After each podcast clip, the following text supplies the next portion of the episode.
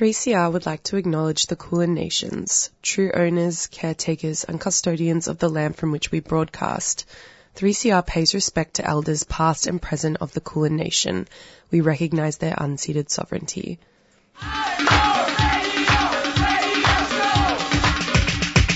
This is 3CR Breakfast. Oh yeah.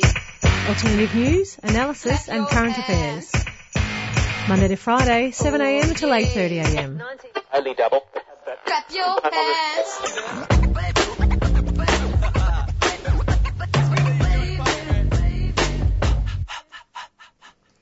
Good morning, everyone. Welcome to 3CR Tuesday Breakfast. It's 7am and today is Tuesday, the 27th of September. My name is Fung and joining me in the studio today is Genevieve. Good morning. Good morning. Um, how was your long, extra long weekend? Oh, yeah. I, worked the whole time. Oh, no. um, the beauty of working in hospo is long weekends don't exist, especially when the long weekend is sprung on you so yeah. quickly, like the day of mourning was. Yeah, it was um, really unexpected. Just like I knew a lot of people that just went to work because um, a week in advance is just not enough time No, to get that stuff sorted. But um, yeah, it was okay. I watched the game, which was very disappointing. Um, Do you root for either of those? no, I dislike both of the teams very much for no good reason. Yeah, just yeah. purely because. um, but yeah, it's always the way with the grand final. There's always such a huge margin in between the teams, and it's just boring. Like everyone was just like not engaging. Like I was at the pub. Yeah, everyone was, was just a- having their own conversations. It was a bit yeah. of a weird vibe, wasn't it? It was, yeah. Yeah.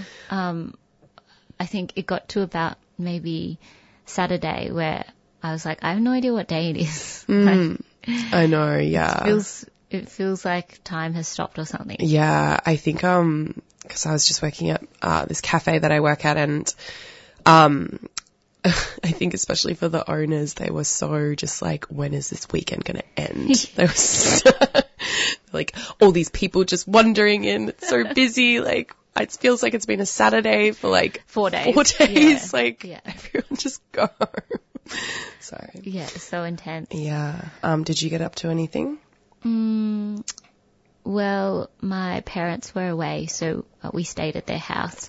It just felt like such a luxury to stay Nice. in a house In a with house. a garden, um, which was really nice. And they have chickens in the back.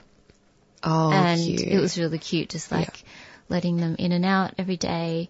But there were a couple of magpies in the backyard, and they were absolutely ruthless. Yeah, and it's that season, isn't Swooping it? season. Yeah. Mm. So I was a bit worried for the chooks, but they held their own. They were fine. They fought back. So Oh, they shooed them away. sorry. What what is a chicken gonna do to I don't know. I think they just kind of like ran at them and anyone? yeah, they they ran at the magpies and the magpies. Oh, I see. so, True, yeah, true, true. Yeah. So I was I was like, oh gosh, am I gonna have to intervene? Even though I, Oh, no. I didn't want to get. I feel like a magpie would really hurt a chicken. Oh, I yeah. I think. I don't know. I I'm glad that I didn't have to see any sort of showdown between the magpie and the chicken. you kept it at bay. Yeah, exactly. um, okay, so today's show, we are starting with an excerpt from a talk that was given by Lynne Kelly and Margo Neale from their book Design Songlines. Um, so that will be um, really interesting discussion between the two of them. Um, they weave together deeply uh, personal storytelling with extensive research on mnemonics. Um, Songlines, The Power and Promise offers unique insights into Indigenous traditional knowledges. So that's coming up first. Um, and then we're going to be speaking to Dimity Hawkins. Uh, uh, Dimity is the co-founder um, of, sorry, a researcher and advocate for abolishing nuclear weapons. Um, and yesterday was the international campaign to abolish nuclear weapons. So Dimity's on the show to talk about a webinar that's actually happening at 8:30 a.m. this morning, um, discussing the International Day and specifically uh, Australia's reluctance to sign a treaty uh, to um, abolish nuclear weapons.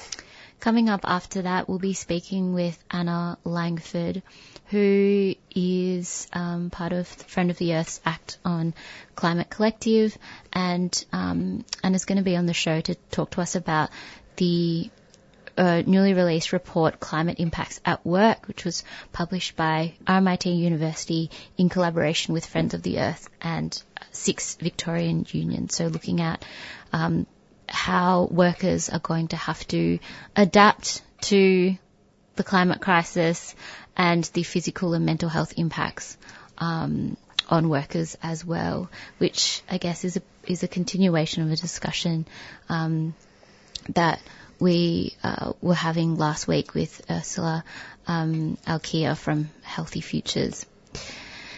After that, we'll be speaking with Liz Walsh. Um, Liz from Victorian Socialists is on the show again this morning to talk to us about um, uh, an annual counter protest which is going to be held against this rally called March for the for the Babies. So um, uh, Liz will be on the show to talk about you know um, why we need to fight against this um, movement that is seeking to restrict um, reproductive rights for everyone.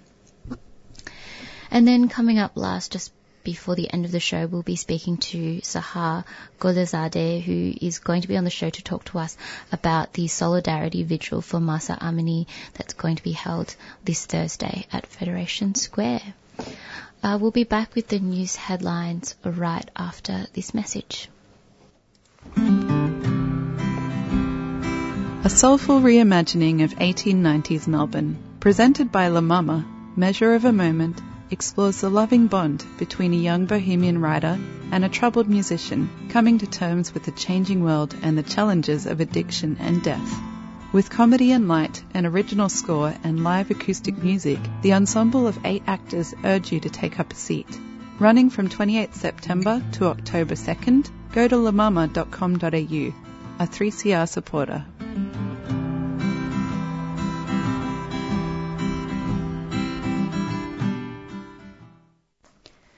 Welcome back to 3CR Tuesday Breakfast. These are the news headlines for today, the 27th September 22. A lot's been happening actually in the last week. Um, there was a damning report that came out of Hawthorn Football Club, um, and just a warning that this story does contain um, uh, some mention of self-harm, pregnancy loss, and intergenerational trauma for First Nations people. So an external review was um, commissioned by the Hawthorn Football Club, um, revealed allegations that key figures at the AFL club demanded the separation of young First Nations players from their partners and um, even pressured one couple to terminate a pregnancy for the sake of the players' careers. The review document was handed to the senior management at Hawthorn almost three weeks ago now and um, is now with the AFL Integrity Unit. And it was believed that this review was similar to the one that was conducted by um, the Collingwood Football Club in 2021. Um, during this period of the review, there were 20 First Nations players in Hawthorn and three of the families involved um, told ABC Sport about incidents um, that occurred during this time that involved um, bullying of First Nations players, bullying them to um, and removing them from their homes in order to relocate elsewhere, and telling them that they had to choose between their careers and families. Um, and the report contained some really disturbing details about the manipulation that um, allegedly occurred between um, the uh, that was yeah that the players were manipulated um, into leaving their families and their partners and even terminating pregnancies. So really serious, really serious and disturbing allegations coming out of this report. Um, Eddie Betts, who is extremely um, well respected and legendary First Nations football um, player, has called for all AFL clubs to review their their treatment of First Nations players after um, what has been revealed at Hawthorn um, which is super important. Mm, yeah, it really signifies. I mean, the AFL in general does not.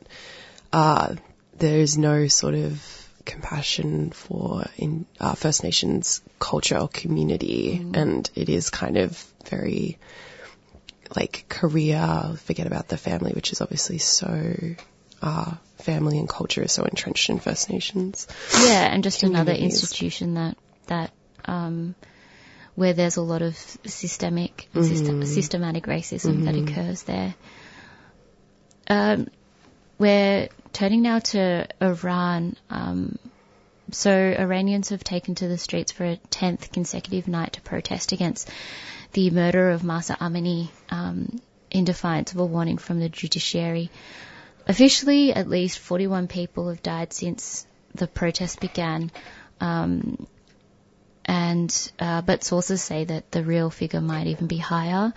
Uh, the Norway-based group Iran Human Rights said on Sunday evening that the death toll was at least 57, but they noted that um, ongoing internet blackouts were making it really hard to confirm fatalities.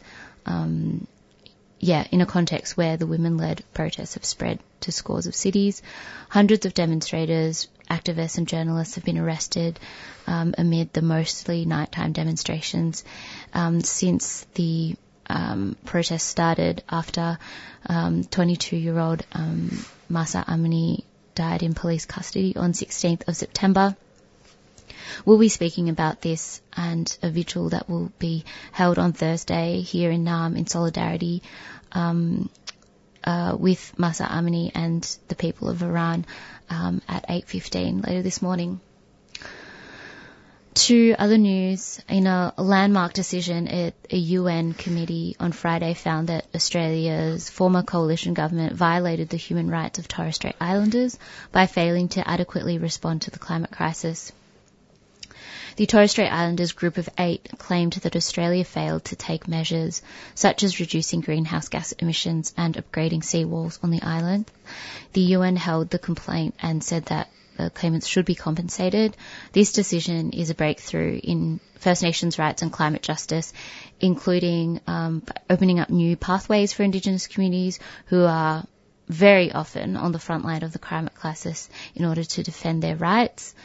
Um, the Albanese government, which has stated its commitment to work with the Torres Strait on climate change, must now meet with um, must now meet this moment of possibility and challenge. So it'd be interesting to see what happens next.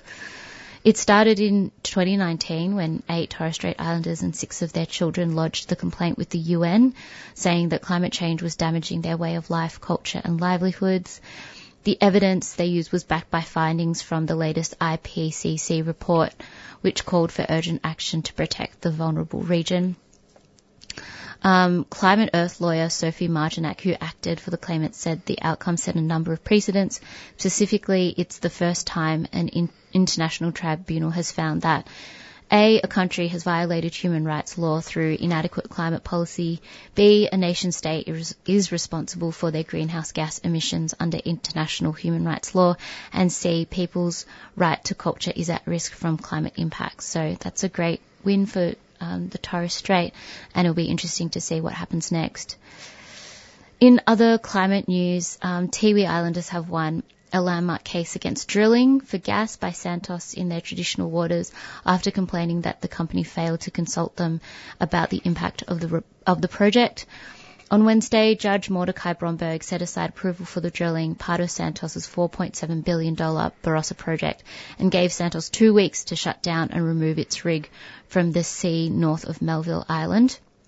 He said that the offshore oil and gas regulator, uh, failed to um, address, oh sorry, failed to assess whether Santos had consulted with everyone affected by the drilling as required by law. Um, this case was brought by uh, senior lawman of the Munupi clan, Dennis Tipakalippa, the traditional owners of the northern Tiwi Islands.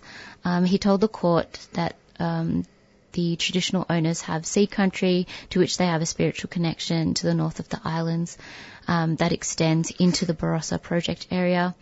Um, uh, he said, I quote, We want Santos and all mining companies to remember we are powerful, we will fight for our land and sea country for our future generations, no matter how hard and how long.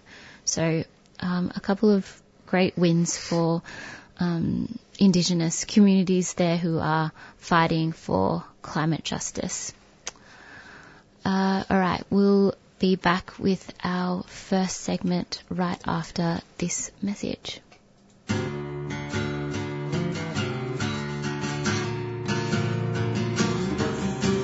3CR Community Radio, 855 AM.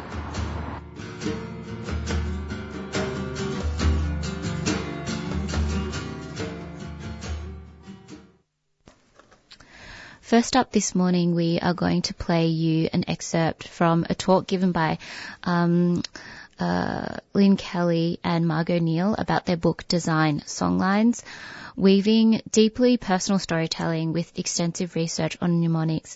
Songlines, The Power and Promise offers unique insights into Indigenous traditional knowledges robust for over 60,000 years. The authors share understandings of how these vast stores of information were encoded through song, story, art, dance, and ceremony rather than simply recorded in writing. Uh, thank you very much um, um, for that. I, would like to acknowledge the Dja Wurrung. I'd also like to acknowledge um, all the other Aboriginal people through various historic circumstances who have found themselves on the Dja lands and to acknowledge my own people, the Gunai Kurnai and from the Kulin Nations and my Gumbaynggirr people in the Northern Rivers and um, Wiradjuri um, in New South Wales. I'm currently standing on the lands of the Ngunnawal and Ngambri peoples in the Canberra region and so I would clearly like to acknowledge them as well.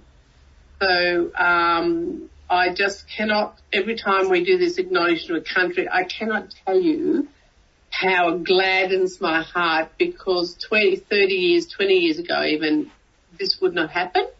And if it happened, it would be a very rare event. And now, I mean, I go to stuff all the time and it's, it's an absolute um, essential protocol, regardless of your political persuasion, uh, regardless of your interest in things Aboriginal or not. It's now become such an institutionalised thing, and it, that augurs very well for a lot of other things. Thank you. Lynne, could I start with you perhaps? Could you introduce yourself and talk a little about your work? Um, I'm Lynne Kelly and I live in Castlemaine, so I'm a local. And uh, I did research into, I'm a science writer and an educator, and my research into Indigenous stories from a incredibly ignorant state uh, led me to the shocking realization of how much is memorized when my natural memory is appalling. And I started asking, this is 12 years ago when I started a PhD. How the hell do they do it? And of course, the fundamental of the way it's done is through songlines. And since then, I've had a PhD, an academic book, and the Memory Code and Memory Craft published. And now with Margo, which is sort of most the hype for me because I'm a huge admirer. I went to the exhibition, which I hope she'll talk about. Not Margo, you'll talk about Seven Sisters Songlines exhibition at Canberra, and was absolutely blown away by it, um, and realised I'd still only glimpsed. And now to be working with her is a privilege. Okay, could um, could I ask the same from you? But could you also talk a little bit about the series and and what was the motivation to create this um, to, to begin publishing this series? Uh, who you are asking? I'm asking you. Oh, okay. okay. Um, it's it's very interesting. It's one of those sort of things when the moons line up. I, you know, I got into the whole songlines thing. So I've been seven or eight years working on an exhibition, um, and um, and then and then I set up. I changed the name of my department in the National Museum of Australia from God knows what it was, something like Aboriginal and Torres Strait Islander programs or something like that, straight into the Centre for Indigenous Knowledges. And somehow out of this ether arrives Sally Heath um, from Thames and Hudson who says, oh, we'd love to do, we want to do this first knowledge series. and you know, in, I have to say, it, I can't put a time on it, but I have to say, I haven't heard people refer to Indigenous material as knowledges for, you know, until the last few years, right? It's always myths, legends, you know, um, I don't know what was used, but the word knowledges has become, as it should, because that's what it's about. But anyway, Sally Heath, Thames and Hudson, they came up with this first knowledge series, which is absolutely extraordinary for the education market, consisting of six readers. Now they may be readers, the readers in a lovely kind of format that you have there, but they're still 40 to 50,000 words. We just don't have lots and lots of colour plates to, um, so that now it is very accessible, selling for always under, you know, $20. And it's um, so I have to give credit to Thames and Hudson and to Sally Heath for coming up with it. Just so happens to totally dovetail into where people like Lynne and myself and the National Museum, and we are ge- more generally in the Indigenous space.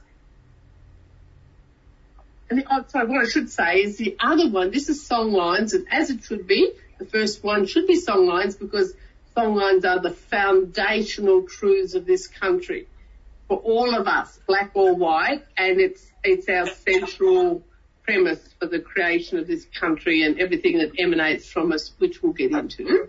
Um, so it's absolutely prime that it's first, and then it's followed by uh, Indigenous knowledges in um, things like land management with Bruce Pascoe, Bill Gammage, and the, the second one actually is called design, which is called building on country.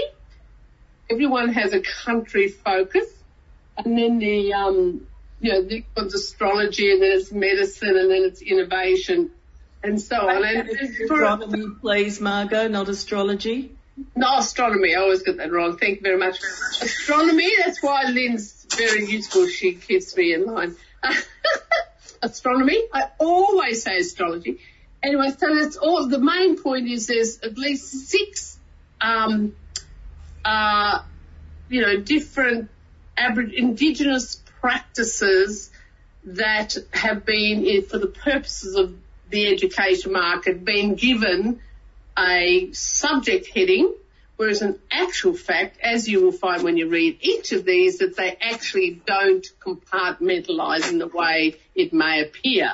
But we do have to address our audience. They do come through a Western um, education system but it will it will totally expand um, people's worldview and it will create a very um, those who read through them all as you will as if you've read songlines uh, will give a very integrated concept um, of how one knows stuff and how one should learn stuff. Thanks, Robin. So I'm going to do, I'm, I'm going to back off because. Okay, all right. For the first um, half hour before the audience joined, I had the privilege of listen to, listening to oh, okay, okay. bounce off each other. Uh, so I, I hand the virtual floor to you both and right. you can enjoy. So thank right. Oh, but don't, everyone should just, as Lynne just did, don't hesitate to pop in. Whether I hear you or not is another question. Um, well, I'll, I'll kick off on, uh, you know, it's, it's very, it's a very, uh, big topic and I could choose to start, uh, with my background and how much or rather how little I knew about songlines in my growing up years. But probably before we go any further, I should actually explain the term songlines. Um, the term songlines is, is actually a cross-cultural word that was coined by Bruce Chatwin in 1987 when he did that rather famous book called Songlines. And he's a British journalist who came to the, this country mostly through the centre, the deserts, the centre, um, and he raced around and he talked to lots of people, he saw lots of things, and he, he was grappling for a way of explaining the Aboriginal worldview. And interestingly enough, he did know the importance of song and performance and how somehow these help people know where they were and where they were going, both in a cartographic sense, but in a uh, identity sense and in a relationship sense and in, in, you know multiple multiple ways. So, which is very interesting because he came up with this word which is instantly accessible to black fellas and white fellas. So it was taken up with great alacrity by Aboriginal people as a way of um, explaining what then was being called the dreamings or the dream time. Now the dream time we don't use anymore because that's kind of got a like there's a that's a very Western sense of time that it's very fixed in one place, whereas time in the Indigenous world is not at all fixed. It's it's like there's an expression we use like um, when you look behind you, you see the future in your footprints. You know, so your identity is always in front of you, but it comes from behind. So it's a very uh, some people call it a circular sense of time, or you can call it a spiral sense of time. Anyway, somehow or other, with the term songlines, he actually um, clinched it. He actually made came up with a word that people could actually get a handle on. As I said, black fellas and white fellas. Because the black fellas, the Aboriginal people from the desert, um, they have their own more language words like Altira or um, Bar or depend on which part of the country you're in. So that's kind of their own talk amongst themselves in language, but to talk out externally outside their own language group, this became an extremely useful and um, convenient term. Like all cross-cultural terms though, it is not precise and it will always be subject to imprecision and ambiguity and never be able to be pinned down precisely. But in the story, but people will get the sense. The best you can do is get the sense of what songlines are, get a sense of it, right? Now, even if you ask an Aboriginal that was just an excerpt of a discussion between um, Lynne Kelly and Margo Neale about their book Design Songlines. Lynne Kelly is a science writer whose field of research is the memory methods used by those who depended on their memories for knowledge. And Margo Neale is the head of the Centre for Indigenous Knowledge's senior Indigenous curator and principal advisor to the director of the National Museum of Australia. Songlines, The Power and Promise is the first of six books books in Thames and Hudson Australia's first knowledge series, all edited by Margo Neale. Before our um, next interview with uh, Dimity Hawkins, we are going to play a track for you. This is by Naarm-based artist June Jones. Um, it's from her latest album, Pop Music for Normal Women, which was released a few days ago. And this is her song Extrovert featuring um, 3CR Tuesday Breakfast, Alice Skye. Oh, favourite.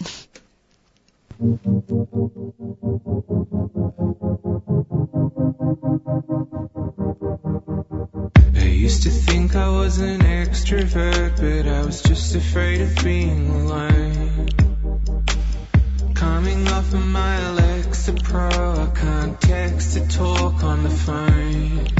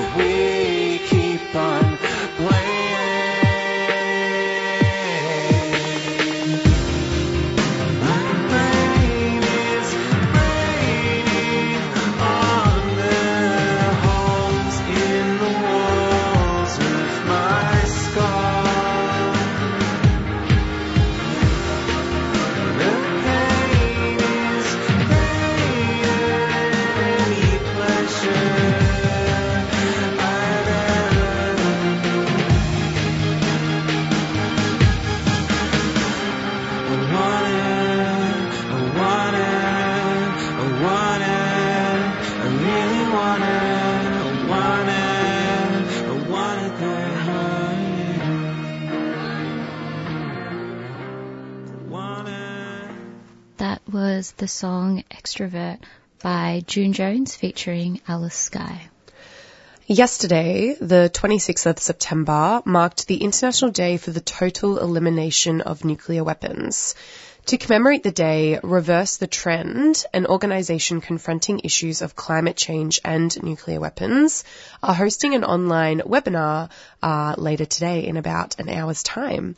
Dimity Hawkins, co-founder of the International Campaign to Abolish Nuclear Weapons, otherwise known as ICAN, and one of the speakers for the webinar, joined us, joins us now to discuss the International Day that occurred yesterday and the webinar coming up. Uh, thank you so much for joining us, Dimity. Thank you so much for having me. Uh, so the 26th of September commemorates uh, this International Day for the Total Elimination of Nuclear Weapons. It'd be great if you could start us off by telling us a little bit about the history of this day and what it aims to bring attention to. Sure. Um, the International Day for the Total Elimination of Nuclear Weapons was established in about 2013 by the United Nations in recognition of the growing calls for nuclear abolition. So the UN sets these days as a way to encourage dialogue, education, and outreach across the world around a particular issue. So we've seen in recent weeks, for example, the International Day of Peace, which was just last week. It may have been drowned out by the war in Ukraine and threats to use nuclear weapons or the ceremonies for the last monarch. But the International Day Against Nuclear Tests was also at the end of August.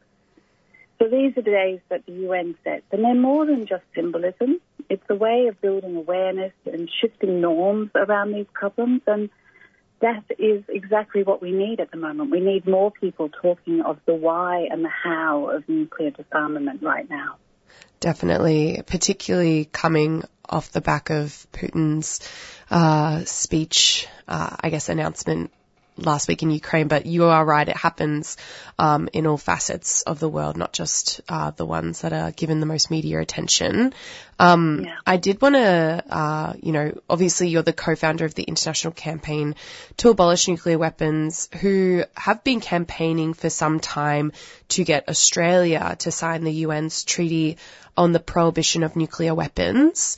Would you be able to explain what this treaty intends to do and why it is so important for Australia to sign? Yeah, sure. It's one of my favourite topics. Um, so I can bang on about the bomb as long as Good, you good. like. Um, the Treaty on the Prohibition of Nuclear Weapons, or nuclear ban as we like to call it, has been a remarkable collaboration of civil society and governments over the past decade and a half or so. But it builds off, you know, generations of work that people have done trying to get a ban, trying to ban the bomb. Um, the nuclear ban does just that. It bans all nuclear weapons comprehensively. So it stops countries from transferring and assisting and encouraging or inducing others. It stops them from tr- stationing or installing or deploying nuclear weapons or nuclear devices on other people's territories. It also, importantly right now, makes it illegal not just makes illegal not just the use of the nuclear weapons, but the threat of their use, either directly or indirectly. So basically, as we like to say, the only thing you can do with nuclear weapons under this treaty is to get rid of them. And that's quite different to a number of other treaties that are around nuclear issues in the world. It was negotiated in the UN in 2017 with a lot of help from civil society and it became international law just last January. And it now has 91 signatories and 68 states parties. But as you say, sadly, as yet, Australia is not one of them. So we need to push hard for the new federal government to sign and ratify and action this work alongside most of the nations in the region and those of other states that have already joined. Australia has a commitment to do this. This new government does, but we're yet to see that happen and we really need to see that happen as quickly as possible. Definitely. And just reading a little bit about it on the ICAN website, um, and sorry, the social media pages, you know, is it something that the Labor government actually said that it would do? Yeah, yeah, they did. So um, in the ALP national platform, you'll find this commitment to signing and ratifying the treaty, and there's some conditions around that. There's some some qualifiers that they want to confirm, but you know we've answered all of those questions, and and they can answer all of those questions that they had. But this was brought into the ALP national uh, policy platform in 2018. It was reconfirmed just last year, and certainly Prime Minister Albanese has been a strong supporter of the treaty. Yes, yeah. So in terms of keeping to um, this uh, support for the treaty, it would be. Uh, I mean, it is important for them to sign. I wanted to um, move on to the webinar that you are uh, speaking at just in under an hour, actually, and it's being hosted by Reverse the Trend uh, Pacific. If you could just tell us a little bit about, you know, without giving too much away, of course, um, what exactly is uh, Reverse the Trend? Uh, what do they aim to do as an organisation, and what is the webinar going to be about? Yeah, sure. Well, Reverse the Trend Pacific is a relatively new grouping coming out of the Pacific, but it's led by, led by a wonderful group of diverse young Pacifica people.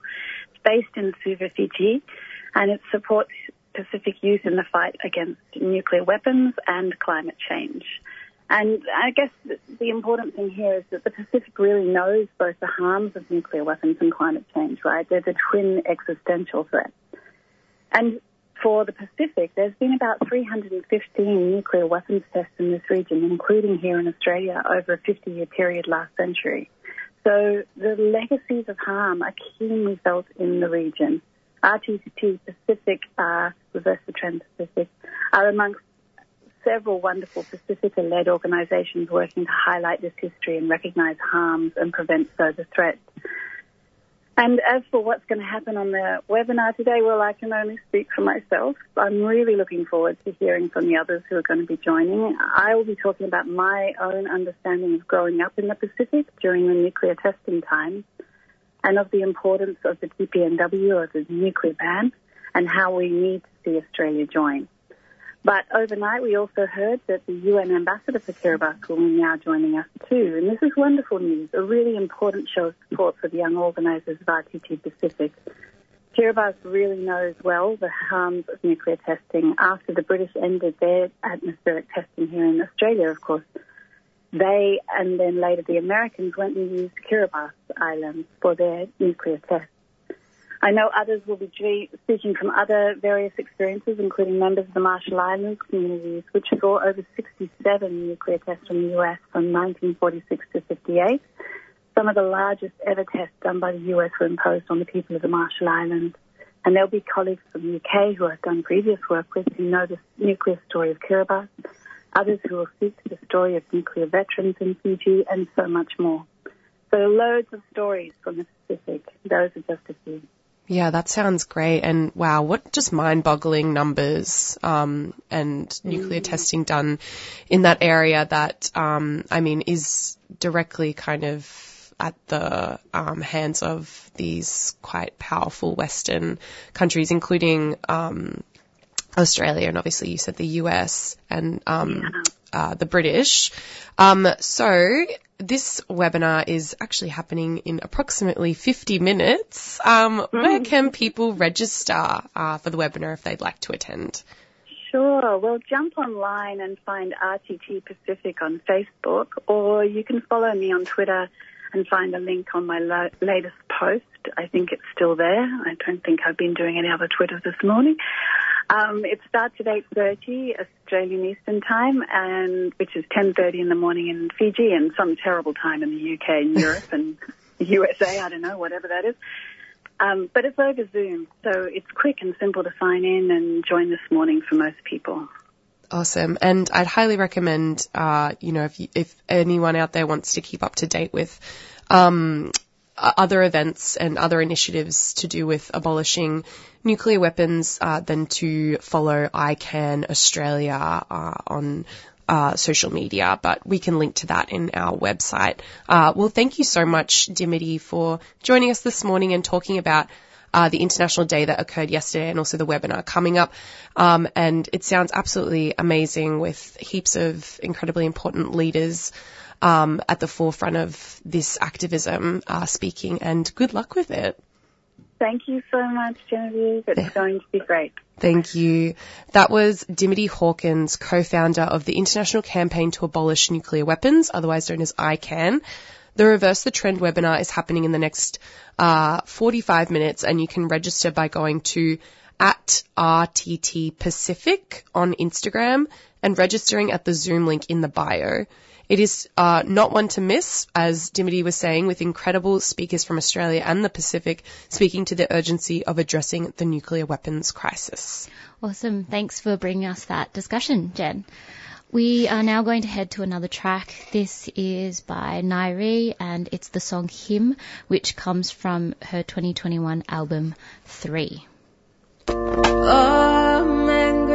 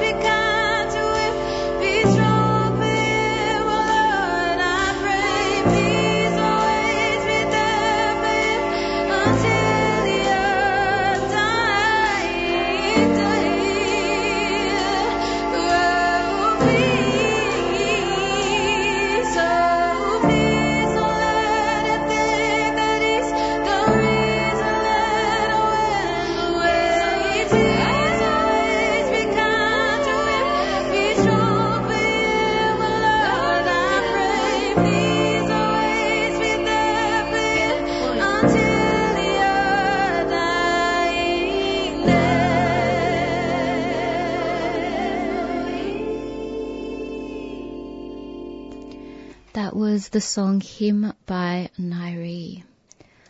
Our next guest is Anna Langford, who is the campaign coordinator at Friends of the Earth's Act on Climate Collective. Uh, Anna's on the show this morning to speak to us about the Climate Impacts at Work report, which presents uh, worker-centric analysis of climate change impacts. It also describes how climate change is already affecting workers predominant- predominantly from Victoria and provides recommendations for next steps. It's based on a survey of paid workers' experiences of climate-related disruptions and stresses. This project was run by Friends of the Earth and RMIT University's Climate Resilience Living Lab and it was undertaken with the assistance of six unions, um, including the Australian Services Union, Community and Public Sector Union, Health and Community Services Union, Hospo Voice, Rail, Tram and Bus Union, and Retail and Fast Food Workers Union. Welcome to 3CR Tuesday Breakfast, Anna. Thanks so much for having me on. So last week we spoke with Ursula Al- Alkia from Healthy Futures about the impact of cli- the climate crisis on healthcare workers. And so now um, we, I guess, are, are um, broadening our scope and looking at workers from several different industries and how they're being impacted by by the climate change. Um, can you tell us more about this survey that was conducted and the type of questions that you asked workers? Yeah, definitely. So I think a really key part of it in our approach in the first place as to um, what industries and workers we wanted to survey was that we really wanted to um, broaden the scope of workers who are seen to be affected by climate change right now. Um, I guess from the traditional, like the focus I think in the past has centered a lot more on outdoor workers like construction workers who are copping, you know, the most obvious impact of climate change now, which is um, much more intense heat. And that is obviously a really uh, crucial one to have focused on because, um, yeah, they are some of the, the workers that have been on the most obvious front lines of climate change. Uh, but we really wanted to cast the net a lot wider and see, you know, how many other industries and workers can we bring into this conversation so that they're able to see, articulate climate change as a problem that is already affecting them personally at work. So as you can, as listeners will um, see from the unions you just named, we really cast a net to include everyone from office workers, transport workers, people in kitchens, health workers, um, who are all experiencing climate change in different kinds of ways on the ground. So the questions were aiming to draw out as many different aspects of that as we could.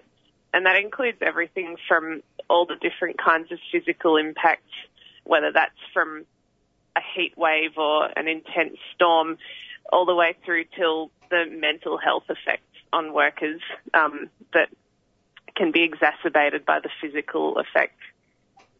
Yeah, and it was interesting that you just noted that you know you're you were looking to include um, you know a, a wide range of, of workers and, and their experiences um, dealing with the impacts of climate change and looking at the report, you know, reading um, testimonies from um, people working in kitchens, like you said, they also suffer from uh, increased heats. Um, not just the people who are working outside or or people who are having to work during, you know, bushfire season and not receiving adequate PPE to um, to work through those um, conditions. Uh, I think it, it, yeah, for a lot of people, I think we don't necessarily think about um, how intense and how widespread uh, this issue is for workers. Mm, yeah, exactly. I think for quite a lot of people, climate change is still framed as an externalized problem, like a problem that's happening to someone else somewhere else or up in, you know, the, uh, the Arctic or like to just, yeah, people in like more extreme situations than you right now, and of course the the impacts are unevenly distributed across the world, um, which um, collides with differences in socioeconomic um, situations. Um, and yeah, I think like through wanting to include all these different workers in the survey, we really just wanted to show um, how holistic it is already for people on the ground right here in Victoria, um, and therefore how holistic um, and worker-centred the response to climate impacts that are going to Mm. continue to intensify needs to be. Um, because you know when when we when we're looking at the results, we're just we just kept seeing all the ways that each you know what happened in one industry, what affected one group of workers would then bounce off and affect another group. For example, with transport, uh, one thing we asked all workers about in the survey was if their transport to and from work had been disrupted because of climate impacts. And about a third of people across the whole spectrum of industries reported that they had experienced um, problems with transport to and from work, whether that's due to extreme heat or um, a storm or flooding or that kind of thing. So obviously that, you know, affects the transport workers managing the public transport system who have to deal with that extra stress. But then it also flows on to workers in all those other industries, um, like, for example, health workers who might not be able to get to the clients that they're doing in-home visits for. Mm. Yeah, and and and to um, it, it extends beyond just you know what workers have to deal with at work, but it also affects um, their lives outside of work in terms of you know their housing um, conditions. Like if a lot of these Mm. part-time casual workers are um, are living in rental housing and and with with the climate crisis, they're not provided with adequate um, cooling or heating, um, and so that affects them. You know, not just at work, but in their living conditions as well, or you know, just reading the report and, and seeing that a lot of people are now working from home uh, since COVID. Um, but again, if, if they're not adequately supplied with um, with heating or cooling, um, the more that we experience extreme weather, you know, the harder it is for them to to carry out their work. So it, yeah, it, it's it's not just a, I mean, it's more than just a work issue. Like you said, it's it Mm. needs to be looked at in a holistic sense and see that it affects, you know, people's um, living conditions as well.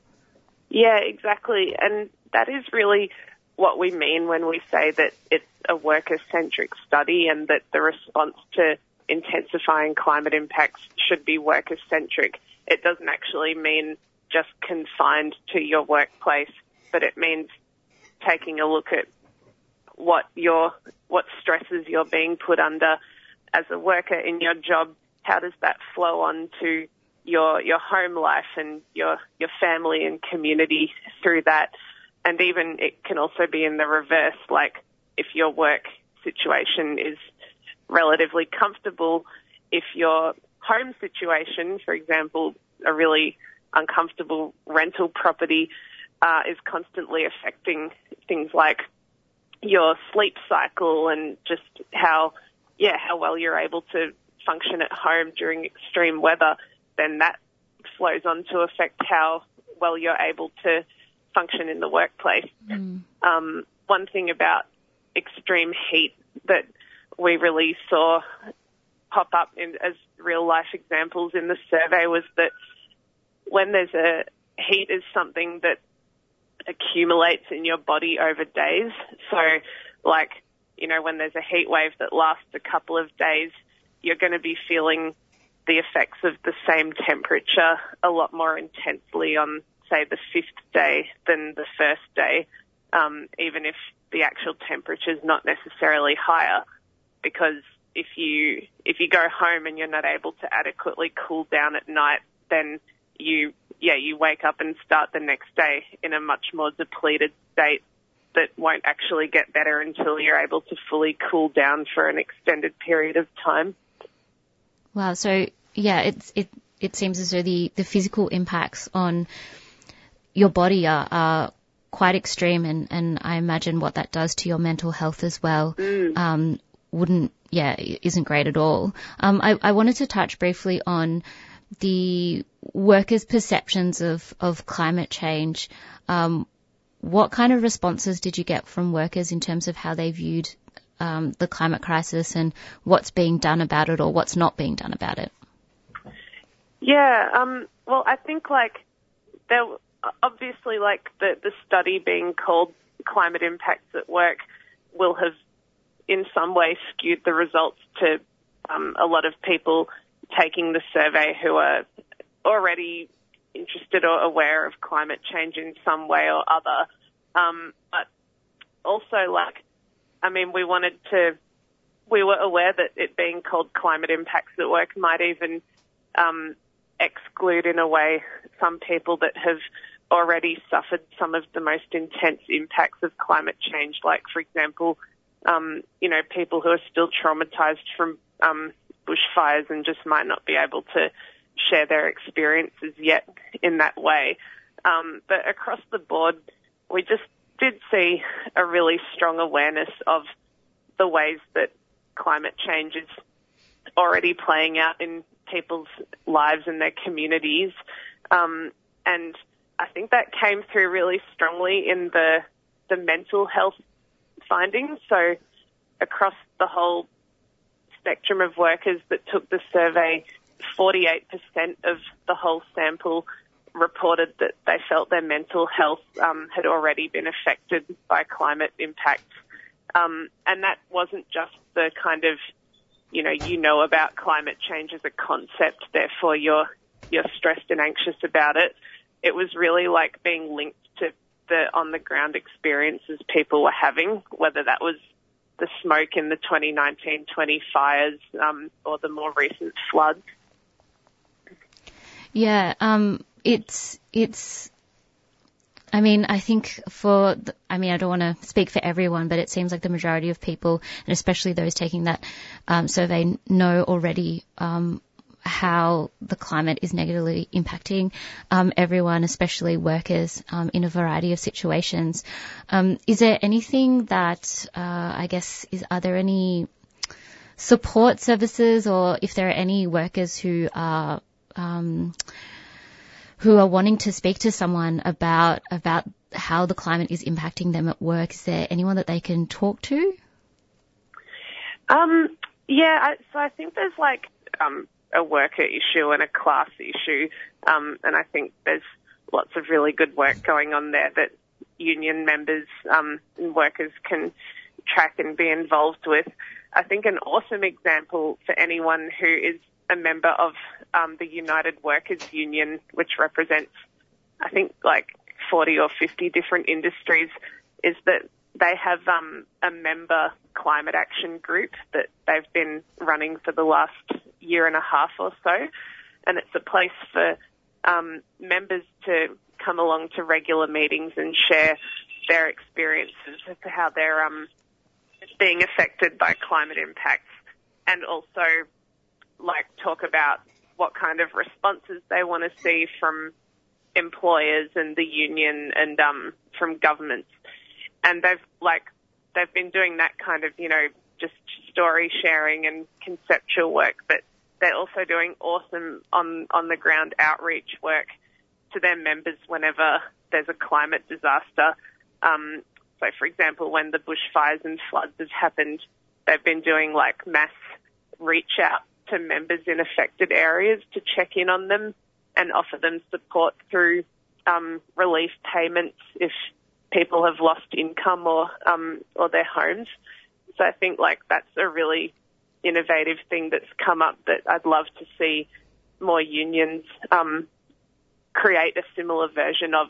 And that member climate action group is actually available for any member of any union to join, even if it's not United Workers Union at the moment, because they're really keen to, um, yeah, bring more people in on it. Awesome. Well, that sounds really great. And I guess, um, you know, with you know, I read in the report that a lot of workers are feeling frustrated and, and fearful and concerned about um, inaction with regards to climate change. So at least this is something that workers can get involved with um, and and you know have that solidarity with other workers at, at a at a critical time like this. Um, Unfortunately, Anna, we're all out of time this morning, but um, there's so much more that we could talk about with regards to this issue. Um, we will provide a link to the report for anyone out there who is interested in reading it. But for now, thank you so much, Anna, for joining us on 3CR Tuesday Breakfast this morning. Thanks so much for having me on. Great to chat with you. Thanks. That was um, Anna Langford um, from the Act on Climate Collective um, speaking to us about the Climate Impacts at Work report that was um, published by um, Friends of the Earth and RMIT University. We'll be back with Liz Walsh right after this message. 3CR would like to thank our sponsors, Earth Greetings. Cards that connect, care, and celebrate. Support wildlife and habitat with every purchase. Inspired by nature, giving back to the planet. Learn more at earthgreetings.com.au. Welcome back to 3CR Tuesday Breakfast. It's just after 8 a.m.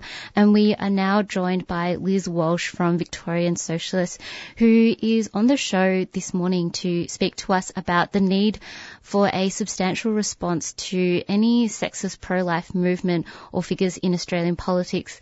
Um, this is, uh, we're talking about this because on Saturday, October the 8th, an annual counter protest against the bigoted March for Babies rally will be held. Thank you so much for joining us again on Tuesday Breakfast, Liz. Yeah, great to be back.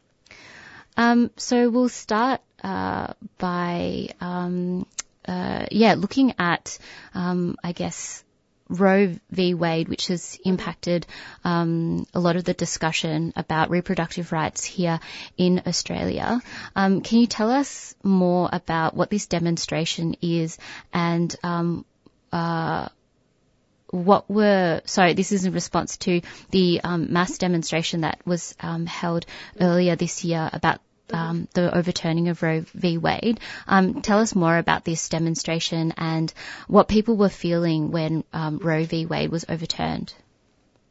Yeah, right. So in uh, July, Roe v. Wade, um, the ruling which sort of gave women in the United States some constitutional protection uh, for abortion rights was overturned by six unelected, bigoted, racist, sexist judges. Um, and it clearly sent shockwaves all across the world uh, because, you know, we think that the rights that we've won through struggle, you know, in the 60s and 70s, the women's liberation movement, that that is, um, that they're, they're, they're rights that are, are final, that they're not going to be taken away, that we can take them for granted. And it was a real sort of shock for a lot of uh, women and pregnant people across the globe and anyone who supports, um, you know, these uh, central rights for people to control their bodies. That, um, you know, that actually our rights could be wound back and um, where would be next, you know, and what other rights are they going to take away. So I think the huge response we had in Melbourne of like 15,000 people on the streets, which is a really significant demonstration um, for Melbourne to have, especially given, you know, post the lockdown, it's been hard to mobilise a lot of people on the streets. But, you know, it really struck a, a, a nerve because we hold these rights so dear and, you know, the horror of what was happening to women and pregnant people in the United States. Yeah, I mean, it definitely felt. Um, of course, it was such a. It felt really personal for a lot of people, um, even though uh, it was. You know, it was something, a decision that was made in in the United States, but like you said, it um, had an impact um, on you know all all people everywhere, um, and you know we're starting to see that in the US as well that it has sort of um, I guess had a domino effect on on um, limiting the rights of of of other groups of people as well, in, including queer people. So um, it felt like a really um, I guess pivotal moment for a lot of people. Um, can you tell us about this March for the Babies rally? Um, and and the counter rally that is going to be happening on the same day. Um, why is it important for us to keep this issue in the forefront of people's minds? hmm yeah, so in Victoria we've um, decriminalised abortion, which is fantastic, um, and something you know we want to protect. We want to make sure that the right-wing, bigoted pro-life, what they call pro-life forces, um, that want to take away women, pregnant people's choice, um, that that that these forces aren't, are not emboldened by the victory that they've had in the United States. Clearly, they follow um, developments in the US and are given encouragement. You know, Bernie Finn himself ends up being expelled from the Liberal Party. Um, he's the Western Metro Liberal Party, former Liberal Party um, representative. He was expelled from the Liberal Party for celebrating the overturning of Roe v. Wade, in particular that um, you know calling for abortion to be criminalised in Australia, even in cases of rape. So you know that was sort of a step too far, even for the um, you know very right wing Trumpian Liberal Party. Um, and so so you can so we can see that yeah far right and right wing forces get encouragement when these victories happen, and so we need to make sure we're on the front foot in Melbourne and all across Australia to say that you know you will not um, develop into a, a, significant movement. We'll keep you on the margins. We'll keep you the, on the fringes of society because the overwhelming majority of people in Australia support um, abortion rights. They're not with um, Bernie Finn as much for the Babies, uh, but we we can't just be complacent, and so every year we organise um, a counter rally to their March for the Babies, their call to recriminalise abortion in, in Victoria and try and get hundreds of people out to sort of show that you know they will be challenged wherever they go, and also that Melbourne is a you know pro-abortion town. We support women and pregnant people's rights.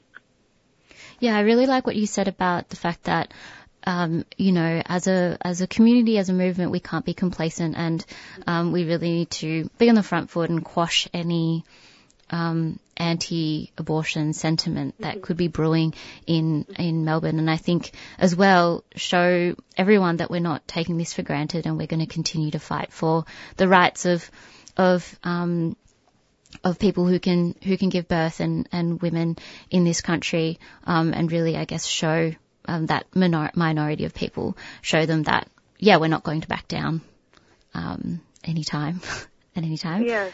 Um, There's also the importance of, of taking a stand in Australia because we don't have, um, you know, the demands of the women's liberation movement was for free, um, universal access to abortion, which we haven't won still. mm, Um, there's still really limited um, access for women. You know, most abortions are performed in um, private clinics, so you need to have hundreds of dollars. You know, on average, um, you know, four six hundred dollars for an abortion. Um, more if you don't have a Medicare card, because some of that is uh, subsidised by Medicare. So if you're an international student, it can be thousands of dollars. Um, and so that's a real financial and material barrier to women exercising their um, their rights. So Yeah, and we've yeah we've spoken to um, on this show we've spoken to Dr. Susie Allanson and, and Lizzie O'Shea um, about the fact that you know it's so different for, for, for people depending on whether they live in the city or regional areas or from state to state the, the the laws are different so it really does make it quite difficult for people to access um, those services if they if they want and need them.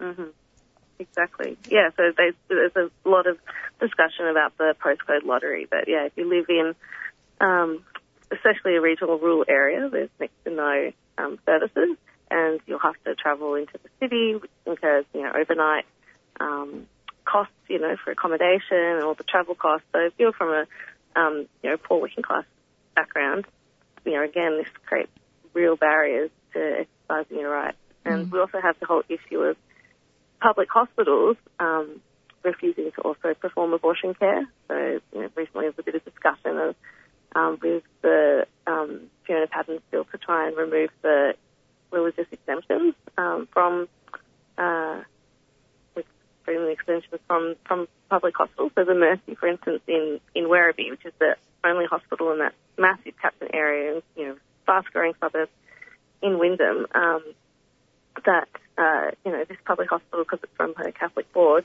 refuses to perform abortion care. So you know people in the area have you know services.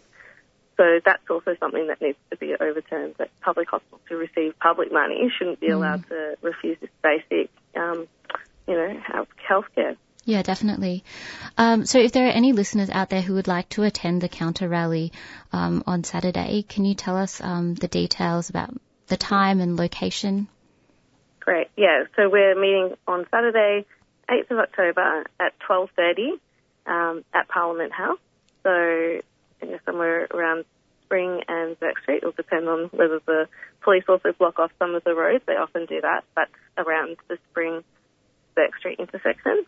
Uh, the March of the Babies Bernie Finn crew uh, meet in Treasury Gardens and they march um, through the city up to Parliament House.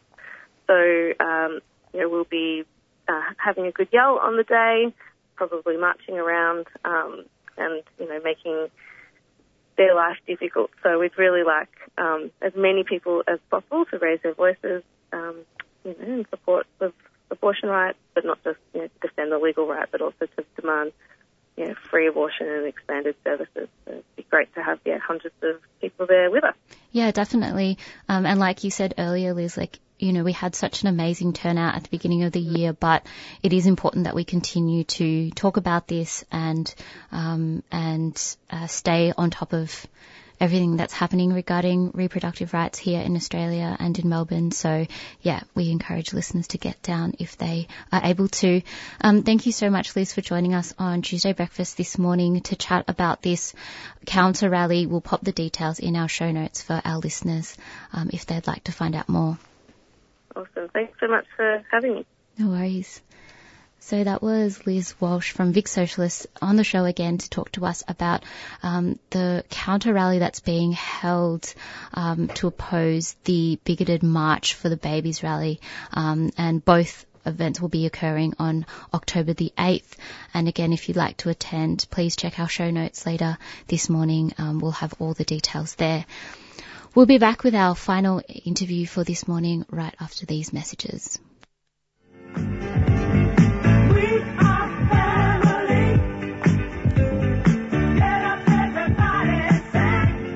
Trans Family is a not-for-profit organization providing a peer support group for loved ones including parents, siblings, extended family, and friends of a trans and gender diverse person. Trans Family runs discussion groups in person and online. We offer a safe space to share your experiences, ask any questions regarding your situation, and provide peer support.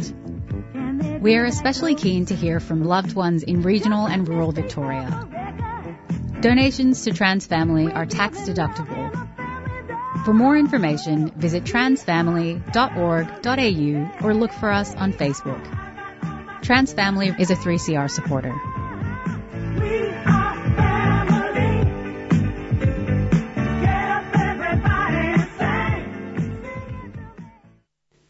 If you or someone you care for is struggling with a mental illness or other disability and you need someone to talk to, you can call the Wellways Helpline. Wellways Helpline is a volunteer support and referral service that provides information to people experiencing mental health issues or other disabilities, as well as their family, friends and carers. We're here to talk if you are feeling socially isolated, seeking information about mental health or mental health services, or just need someone to talk to. As a peer-based service, everyone working at Wellways Helpline has a lived experience of mental health issues or disability. Wellways Helpline is a national service and operates Monday to Friday, 9am to 9pm, excluding public holidays. So if you're struggling yourself or are struggling to help someone else, please call Wellways Helpline on 1300 111 500. That's 1300 111 500. Wellways supports 3CR. Welcome back to 3CR Tuesday Breakfast. We are now joined by Sahar Golizadeh, who is joining us this morning to speak to us about the solidarity vigil for the murder of Mahsa Amini that is happening um, this week. Um, and uh, Sahar is also on the show to tell us more about what's happening currently in Iran. Thank you so much for joining us this morning. Uh, thank you very much for inviting uh, me. I really appreciate that. Yeah, of course. So we spoke about this um, at the beginning of the show, and I imagine that a lot of our listeners would um, know already what's happening. But could you just give us a bit of background um, regarding the death of Mahsa Amini um, uh, 10 days ago? Yeah, thank you. Um, Mahsa Amini um, was 22. Uh, she traveled from Saqqez, one of the uh, cities in Kurdistan, to Tehran, the capital, with her brother. And uh, she was wearing a normal scarf um, when they were stopped um, by the morality police. And the morality police, uh, it's been there for many years, more than 40 years. And before it was the name something else. Now it is morality police or called Shot. So they stopped by them and that uh, your staff is not good enough, is on, not on our ba- based on our standards, uh, which every, every one of those morality police have their own standards. Um, so, and then they took her to the car. They take them with the van, with the police vans, um, to the education center. And uh, after they took her to the education center, um, it took uh, a few hours after that, and they called the family, and, and then they said that she's dead. She had a heart heart attack. So what happens is that in the education centers, they put all these young women in that education center, and then they ask them to sign papers, and that uh, in, you you've been educated, you're not going to do this again. And if any of those girl, young girls, they said that, um, or they they speak up, and they said that there is nothing wrong with my um, cover. I'm happy with, with what I am, what I'm wearing, or um, they raise their voice um, for themselves, stand for themselves, and then they will be, um, beat them. Uh, they will find them guilty, send them to the court, and all of this. Mm. So what happened in, in, with Mahsa, Mahsa there, we are not sure. We don't know what happened to her. What did they do? How they beat her? Because uh, there are plenty of people, plenty of stories outside um, that um, they've been taken. These young, these girls, they've been taken. Even myself or my daughter, we've been taken uh, to these morality uh, centers, and they. Um, they humiliate you. They humiliate you the way and uh, and the way that you, they speak to you to hate yourself, um, to be ashamed of yourself. That for, for just being a woman. Mm. Uh, so that's what they they did to Mahsa as well. And and you were saying that you know in these centres, uh, women and young girls are punished for for speaking up and for defending themselves, uh, and we've seen recently with these protests in um, in Iran that you know a lot of these protest movements are being led by by women and by queer people and and a lot of these women are standing up for themselves and really um, raising their voices. What is the importance in your in your opinion what's the importance of these protests being led and organized by women? Uh, I think that the leader of the the, future are, are women and not only women they are young women. I am here sitting outside Iran from all of those fights, when I see the videos coming out, they're all young, brave women. The people, the young generation that we were thinking that all they do, they're dancing on TikTok. But now they, you see that this protest started from there. They're like, no, this is my right. I see outside. I see how people are treating um, people. I see everyone, every other woman in other country, they have freedom. Why shouldn't I have?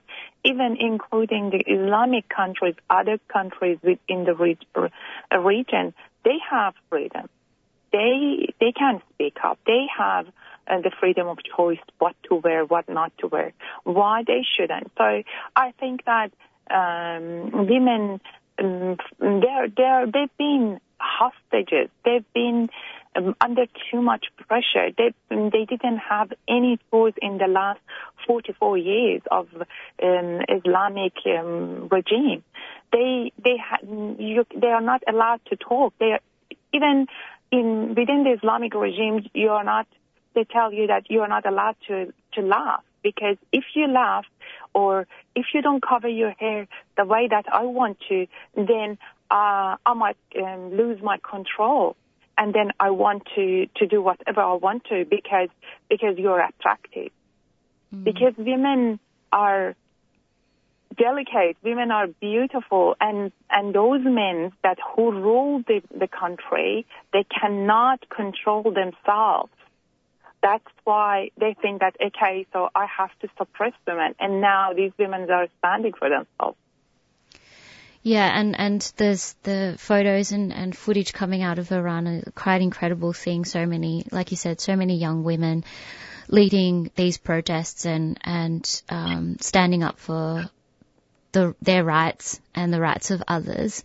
Um, there have also been many events um, occurring outside of Iran, um, all over the world, including here in in Melbourne, in solidarity with the people of Iran. Um, can you talk about a bit about the importance of of solidarity from from other communities to support the people of Iran at this crucial time?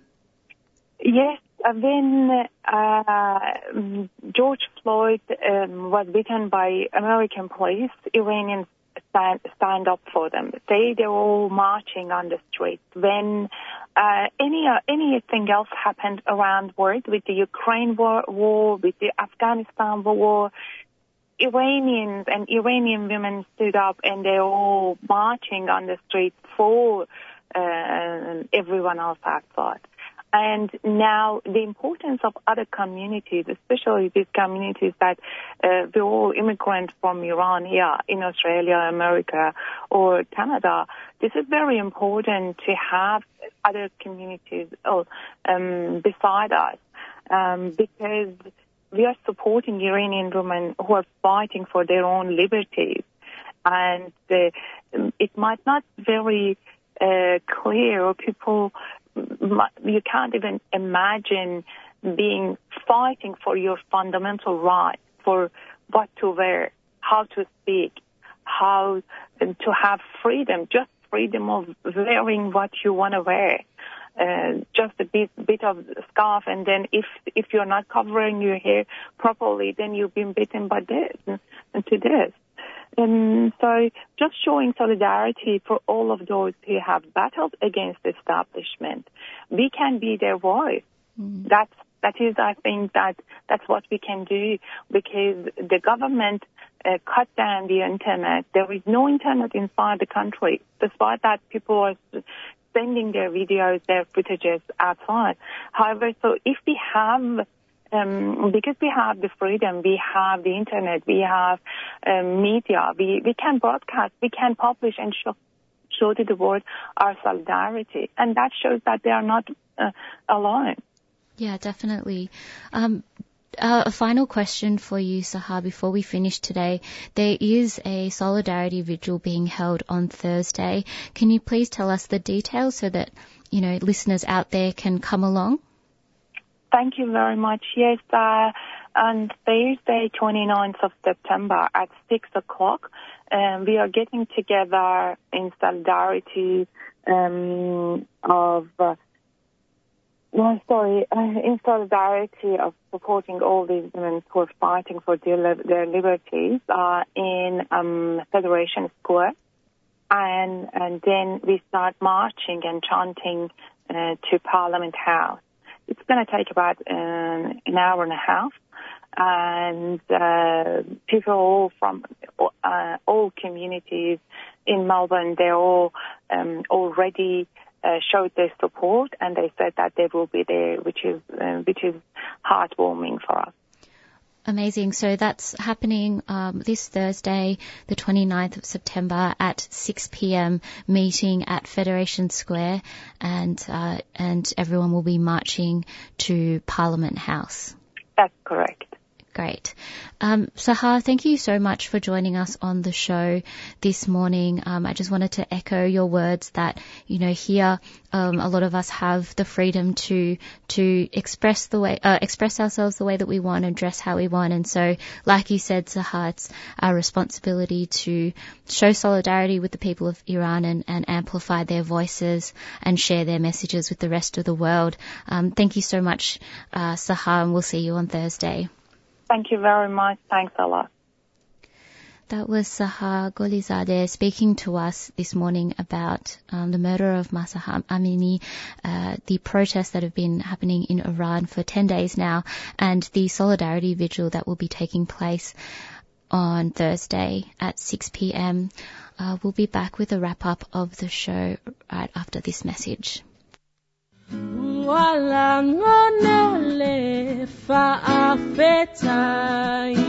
Tuesday Breakfast would like to thank our friends at Living Coco for their support of the program. Living Coco puts community first by respecting food sovereignty. Based in Braybrook, they create bean to bar chocolates, cacao tea, intentional drinking cacao, and cacao mass in bulk. A zero waste manufacturing space, Living Coco ethically sourced cacao from over 130 domestic village farms in Samoa. They are at livingcoco.com or on Facebook and Instagram.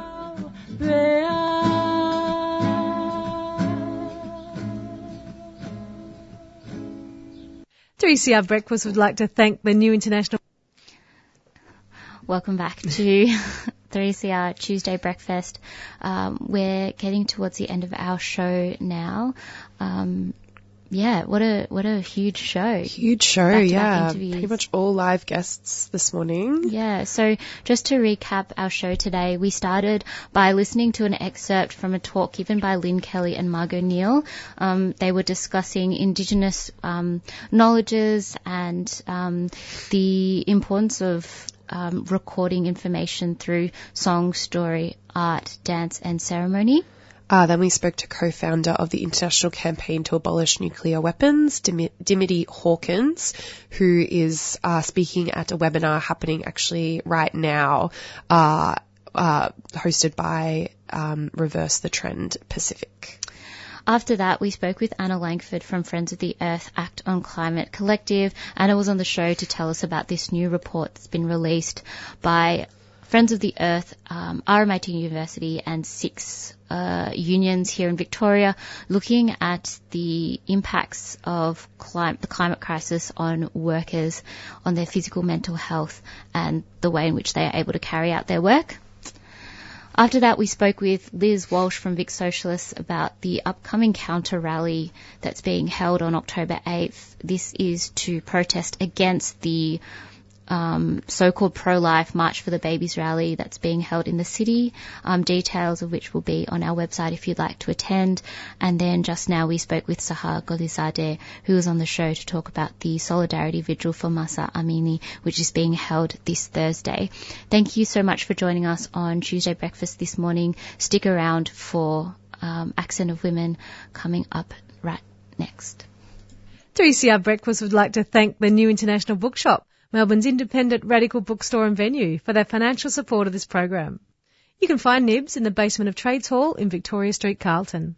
And while you're there, check out Radical Coffee, a worker-run cooperative cafe in the courtyard.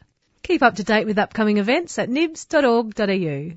You've been listening to a 3CR podcast produced in the studios of independent community radio station 3CR in Melbourne, Australia. For more information, go to allthews.3cr.org.au.